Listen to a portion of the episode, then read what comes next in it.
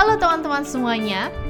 Seks kayaknya ada nih yang pas dengar katanya aja langsung jadi gugup, malu, ngindarin kotak mata atau langsung kayak hmm, kayaknya nggak boleh dibahas deh, nggak usah diomongin gitu ya. Dan kalau mungkin biasanya kita bicara tentang sex education atau bah pendidikan seks, kayaknya reaksinya bahkan lebih buruk lagi ada yang anggapannya ya, ya udahlah anak muda juga nanti akan cari tahu sendiri gitu tahu-tahu juga kan ujung-ujungnya. Atau ada yang kayak justru kalau misalnya kita omongin nih akan membuat orang tuh jadi menyimpang tau gak sih? Atau ada yang mikir kalau pendidikan seks bahkan meningkatkan tingkat orang yang berhubungan seks sebelum menikah. Ada juga yang beranggapan udahlah yang penting kan orang tahu kalau seks sebelum menikah itu nggak boleh titik gitu beres lah pokoknya. Pendidikan seks sendiri masih jadi topik yang kayak tabu banget untuk sebagian besar keluarga guru orang-orang di sekitar kita. Sehingga nggak ada yang begitu suka membicarakannya orang-orang banyak banget berpikir bahwa kalau kita nggak bicarain, kalau kita nggak bahas, justru membuat anak-anak atau remaja jadi berhenti penasaran dan menghentikan mereka untuk mengeksplorasi topik tersebut. Apa yang tidak mereka sadari justru adalah bahwa dengan tidak memberikan pendidikan seks yang layak, hanya akan membahayakan anak-anak dan remaja. Banyak banget penelitian yang menunjukkan kalau kita cuma bilang tidak pada remaja atau nyuruh mereka udah tahan aja nafsunya gitu, tidak berpengaruh pada usia berapa mereka berhubungan seks, seberapa sering mereka melakukan hubungan seks, dan juga berapa banyak pasangan seksual yang akan mereka miliki. Dan hal ini tidak hanya di dunia barat saja berlakunya, tapi juga untuk Indonesia.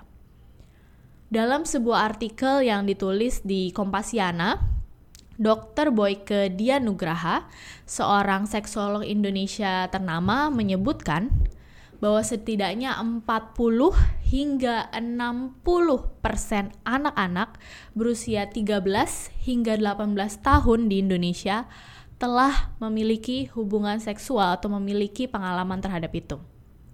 Ini mengarah pada jumlah aborsi yang besar sekali. Ada sekitar 2,3 juta kasus aborsi dilakukan di Indonesia di tahun 2018. Dan angkanya diperkirakan akan terus meningkat. Dan aborsi ini sebagian besar tidak dilakukan di pusat medis yang tepat sehingga meningkatkan resiko kesehatan bagi anak perempuan yang menjalani aborsi ini. Gak hanya itu aja, Indonesia juga adalah salah satu negara Asia dengan kasus HIV yang memiliki pertumbuhan tercepat kurangnya informasi yang tepat tentang bagaimana penyakit atau infeksi menular seksual IMS ya atau sexually transmitted disease STD dapat ditularkan. Penyakit apa sih sebenarnya yang termasuk dalam golongan ini? Kemudian tindakan perlindungan apa yang bisa dapat diambil? Justru membuat remaja menjadi sangat-sangat-sangat rentan dan beresiko tinggi terhadap terkenanya penyakit menular seksual. Angka dari UNESCO sendiri menunjukkan bahwa secara global hanya 34% orang dewasa muda yang menunjukkan pengetahuan yang benar tentang bagaimana HIV ditularkan dan bagaimana hal itu dapat dicegah. Stigma yang juga melekat menghentikan orang dari menjalani pengobatan yang tepat terhadap HIV. Banyak orang yang sebenarnya nggak sadar ada loh sekarang obat-obatan yang tersedia untuk mengurangi resiko terkena HIV/AIDS bagi mereka yang memang memiliki risiko tinggi untuk tertular. Kelemahan besar lainnya dari kurangnya pendidikan seks yang layak, terutama di Indonesia, adalah terjadi banyak banget pelecehan seksual di negara kita. setidaknya 34% wanita telah mengalami berbagai bentuk pelecehan seksual dan kurang dari 90% melaporkannya. Banyak banget orang kurang informasi tentang sebenarnya apa sih yang termasuk dalam pelecehan seksual dan gak ada yang namanya pembahasan tentang konsen atau persetujuan. Itu menjadi masalah yang sangat besar. Sekolah swasta nih di Indonesia melaporkan ada kasus-kasus di mana anak laki-laki di sekolahnya menyentuh payudara teman-teman anak perempuan di sekolahnya dengan cara yang tidak pantas. Hal ini akhirnya membawa adanya adopsi program pendidikan seks percontohan di mana mereka menjadikan topik mengenai konsen atau persetujuan sebagai fokus utama dalam pendidikan seks yang mereka berikan. Selain itu, Komisi Perlindungan Anak Indonesia pada tahun 2018 lalu juga menyatakan bahwa jumlah korban laki-laki dalam pelecehan seksual justru kasusnya itu lebih banyak dibandingkan jumlah korban perempuan yang meningkatkan kebutuhan akan pendidikan seks yang sangat juga inklusif terhadap gender pada usia muda sehingga lebih banyak orang bisa berani uh, bisa mengenalinya ya pertama dan juga berani melaporkannya tentunya. Di beberapa negara ada dua dari tiga anak perempuan yang tidak tahu tentang menstruasi ketika mereka pertama kali mengalami menstruasi. Anak perempuan nggak tahu sebenarnya uh, bagaimana menstruasi akan mempengaruhi tubuh mereka atau mempengaruhi diri mereka sendiri gitu sehingga menyebabkan banyak kayak kekacauan emosional di dalam dirinya yang jadi jauh lebih mendalam. Mereka nggak siap untuk perubahan fisik yang akan dialami oleh tubuh mereka. Sebagai akibatnya, dan juga bagaimana sebenarnya mereka bisa menghadapi perubahan-perubahan yang terjadi. Hal-hal tersebut sebenarnya hanyalah beberapa masalah dari banyak banget masalah yang sebenarnya bisa kita atasi kalau kita memberikan pendidikan seks yang tepat dan layak diberikan kepada orang-orang dari mereka usia muda. Ada banyak banget sebenarnya alasan mengapa kurang sekali pendidikan seks yang layak di Indonesia secara budaya tentunya kita tahu eh, hal-hal uh, ini kalau dibahas tuh kayak tabu banget gitu.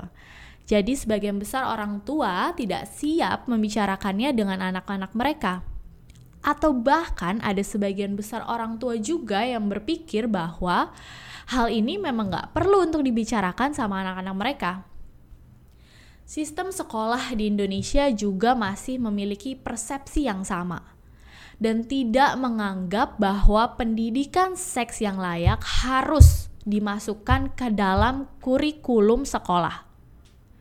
Informasi yang diberikan itu minim banget lewat sekolah, bahkan ya udah maksudnya terbatas aja gitu ketika bahas tentang sistem kesehatan reproduksi waktu di pelajaran IPA gitu ya, biologi. Atau ancaman-ancaman um, moral yang terkait dengan topik-topik tertentu topik mengenai perlindungan, uh, seks yang aman, kemudian juga konsen atau persetujuan, pelecehan seksual, orientasi seksual, perubahan pada tubuh, masalah tentang image tubuh, citra tubuh, nggak pernah disentuh, nggak pernah dibahas. Sayang banget nggak sih? Dan ketika seseorang yang berkuasa seperti uh, mantan Menteri Kesehatan kita yang sebelumnya, Dr. Nafsiyah, beliau mencoba untuk mengkampanyekan mengenai pendidikan seks yang lebih baik di sekolah-sekolah atau untuk mempromosikan penggunaan kondom di antara kelompok-kelompok yang sangat-sangat beresiko tinggi atau rentan untuk tertular HIV mereka malah justru terima backlash gitu. Jadi justru reaksinya malah menghentikan mereka, menghentikan dukungan mereka terhadap hal-hal tersebut. Dampak dari sikap ini sebenarnya bisa menjadi sangat-sangat besar. Kebanyakan anak muda sering menggunakan pornografi atau internet ya untuk mengatasi rasa penasaran mereka. Dan keduanya bukan sumber terbaik, bukan sumber informasi yang bisa diandalkan. Sumber-sumber ini hanya menimbulkan mitos-mitos nih di antara anak-anak atau remaja. Atau informasi yang justru salah karena bisa malah lebih berbahaya bagi anak-anak dan remaja di Indonesia. Dan sumber informasi untuk anak-anak kecil yang lainnya ya justru teman-temannya sendiri, teman-teman sebayanya. Yang lagi-lagi bukanlah sumber informasi yang bisa diandalkan. Bahaya utamanya adalah pornografi mungkin memang bisa menunjukkan kepada kaum muda bagaimana melakukan hubungan seksual. Tapi pornografi tidak mengajarkan sama sekali tentang bagaimana kita bisa melindungi diri kita sendiri saat berhubungan seks. Bagaimana mengambil pilihan yang benar dan juga bagaimana memahami kebutuhan seksual kita dan bagaimana kita bisa menghadapinya.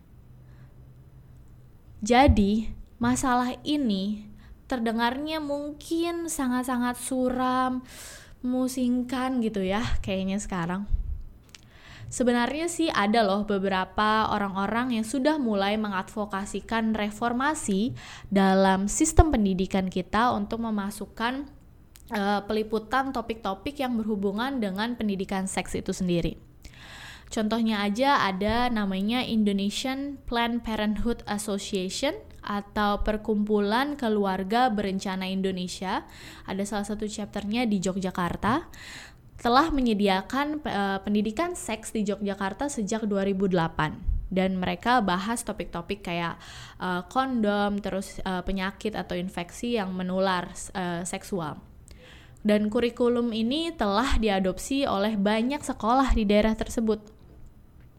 Tapi sebenarnya apa sih yang bisa saya, kamu, kita semua lakukan untuk menangani permasalahan-permasalahan ini?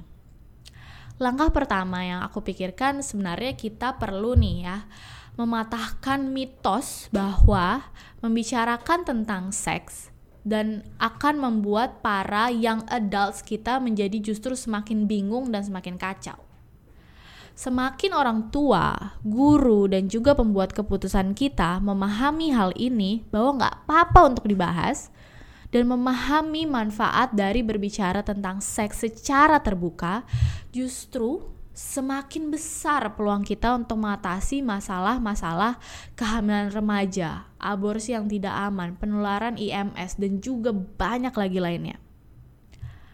Kedua, kita perlu banget mengadvokasi untuk memasukkan kurikulum tentang pendidikan seksual yang tepat dan layak ke sekolah. Tidak sekedar cuman bahas bahwa nggak boleh melakukan seks sebelum menikah, tapi juga mempromosikan pengambilan keputusan yang lebih sehat di kalangan pemuda kita dan memberdayakan mereka dengan pengetahuan yang tepat Ketiga, kita butuh banget nih ahli-ahli seperti seksolog atau psikolog untuk e, mereka membicarakan tentang pendidikan seksual di sekolah.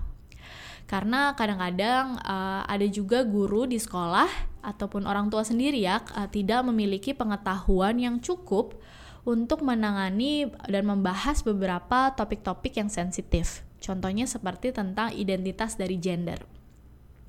Dan yang gak kalah pentingnya adalah menciptakan lingkungan yang terbuka dan aman di mana kaum muda kita bisa merasa nyaman datang kepada orang dewasa yang bisa dipercaya, bisa diandalkan tentunya, contohnya orang tua mereka, guru-guru mereka, untuk bisa mengklarifikasi pertanyaan dan juga rasa ingin tahu mereka dibandingkan malah mengandalkan pornografi atau teman-teman sebaya mereka.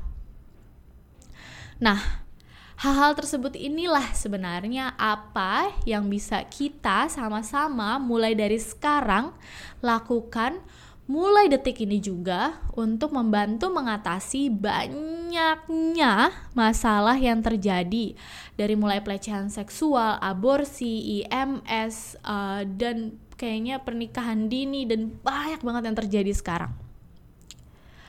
Kalau misalnya teman-teman masih punya banyak pertanyaan, masih mau request topik-topik lebih lanjut ataupun topik-topik lainnya, bisa kontak kami di Instagram kami at Artemis underscore impact, Facebook di Artemis Impact, dan juga website kita di www.artemis.im. Jadi kita pokoknya open banget nih buat teman-teman yang mungkin kalau pengen request topik sesuatu yang jauh lebih mendalam atau topik lainnya yang kayaknya seru banget untuk dibahas atau ada yang mungkin pengen ikut volunteering bareng cari tahu sebenarnya kalau misalnya saya mau bantu mengatasi permasalahan di masalah uh, pelecehan seksual dan kawan-kawan gimana ya? Itu bisa kontak kami langsung di sosial media Artemis Impact tentunya jadi stay tune terus di uh, Being the Impact Podcast banyak banget ada video, audio yang bisa kalian dengerin dengan topik-topik yang menarik dan tentunya happy volunteering and don't forget to be the impact.